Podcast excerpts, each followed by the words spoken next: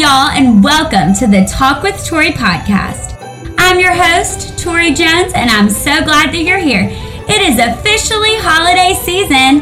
On each episode, I will chat with a friend and we will share random life topics, tips, and tricks, fun stories, and more serious stories filled with some real talk to make you laugh, maybe cry, make you think. But most of all, we pray this podcast brings a smile to your face and gives you the courage to share your story with someone. So grab your favorite holiday drink. Mine is a mistletoe margarita. Or some Starbucks. Y'all know I love their hot chocolate to get in the spirit. Or some sparkling water. I don't care. You do you, girl, because it's time to peel back the layers and add a little holiday spice to it. Hey everyone, the holiday season is all around us, and though this year is very different than others, I hope you are still soaking it all in. I am so excited about our very first Tori Stories bonus episode. Each year, when my mom sent our family Christmas card, she always included a meaningful story with it. I remember at a young age people coming up to her, sometimes with tears in their eyes, saying how the story had impacted them. Once Josh and I got married, I knew I wanted to continue this tradition when I got to send my own family Christmas cards. This story is on our Christmas card this year, and it has made such a mark on me that I knew I wanted to share it with each of you. The Little White Envelope. It's just a small white envelope stuck among the branches of our Christmas tree. No name, no identification, no inscription. It has peeked through the branches of our tree for the past 10 years. It began because my husband Mike hated Christmas, Oh, not the true meaning of Christmas, but the commercial aspects of it. Overspending and the frantic running around at the last minute to get a tie for Uncle Harry and the dusting powder for Grandma. The gifts given in desperation because you couldn't think of anything else. Knowing he felt this way, I decided one year to bypass the usual shirts, sweaters, ties, and so forth. I reached for something special just for Mike. The inspiration came in an unusual way. Our son Kevin was 12 that year, was on the wrestling team at the school he attended, and shortly before Christmas, there was a non league match against a team sponsored by an inner city church. These youngsters, dressed in sneakers so ragged that shoestrings seemed to be the only thing holding them together, presented a sharp contrast to our boys in their spiffy blue and gold uniforms and sparkling new wrestling shoes.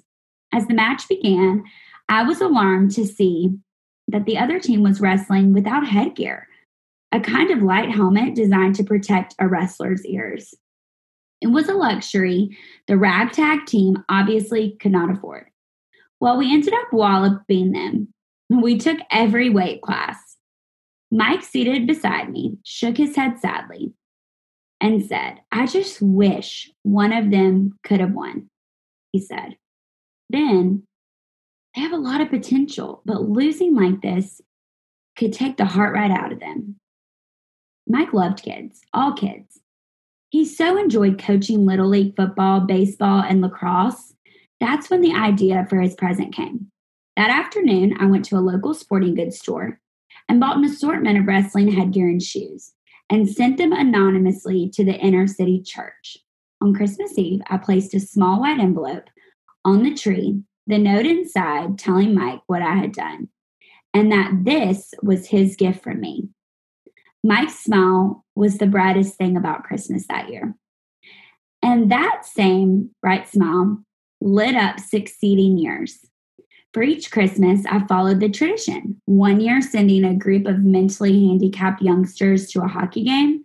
Another year, a check to a pair of elderly brothers whose home had burned to the ground the week before Christmas, and on and on. The white envelope became the highlight of our Christmas. It was always the last thing opened on Christmas morning, and our children, ignoring their new toys, would stand with wide eyed anticipation as their dad lifted the envelope from the tree to reveal its contents. As the children grew, the toys gave way to more practical presents, but the small white envelope never lost its allure. This story doesn't end there.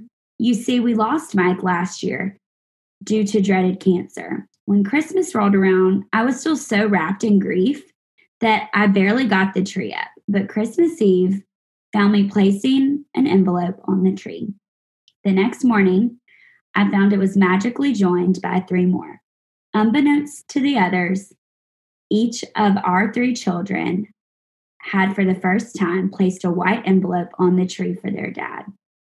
The tradition has grown, and someday will expand even further with our grandchildren standing to take down that special envelope. Mike's spirit, like the Christmas spirit, will always be with us. By Nancy W. Gavin. Wow, I pray this story reminds you about the true meaning of Christmas and how giving can not only change others' lives, but our own. The best Christmas present you could give me would be if you subscribed to our show and rated and reviewed us. It would mean the world and help so much. Merry Christmas, everyone, and I hope you know how appreciative I am for all of your support.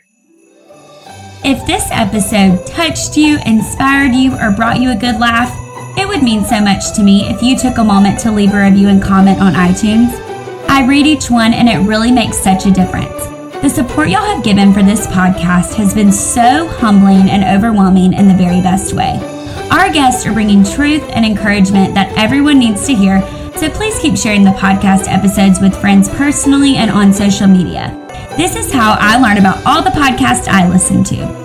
I appreciate all of you more than you know. I'm so excited for you to hear the incredible story next week, and I would personally love to wish each of you a healthy, happy, and joyful holiday season.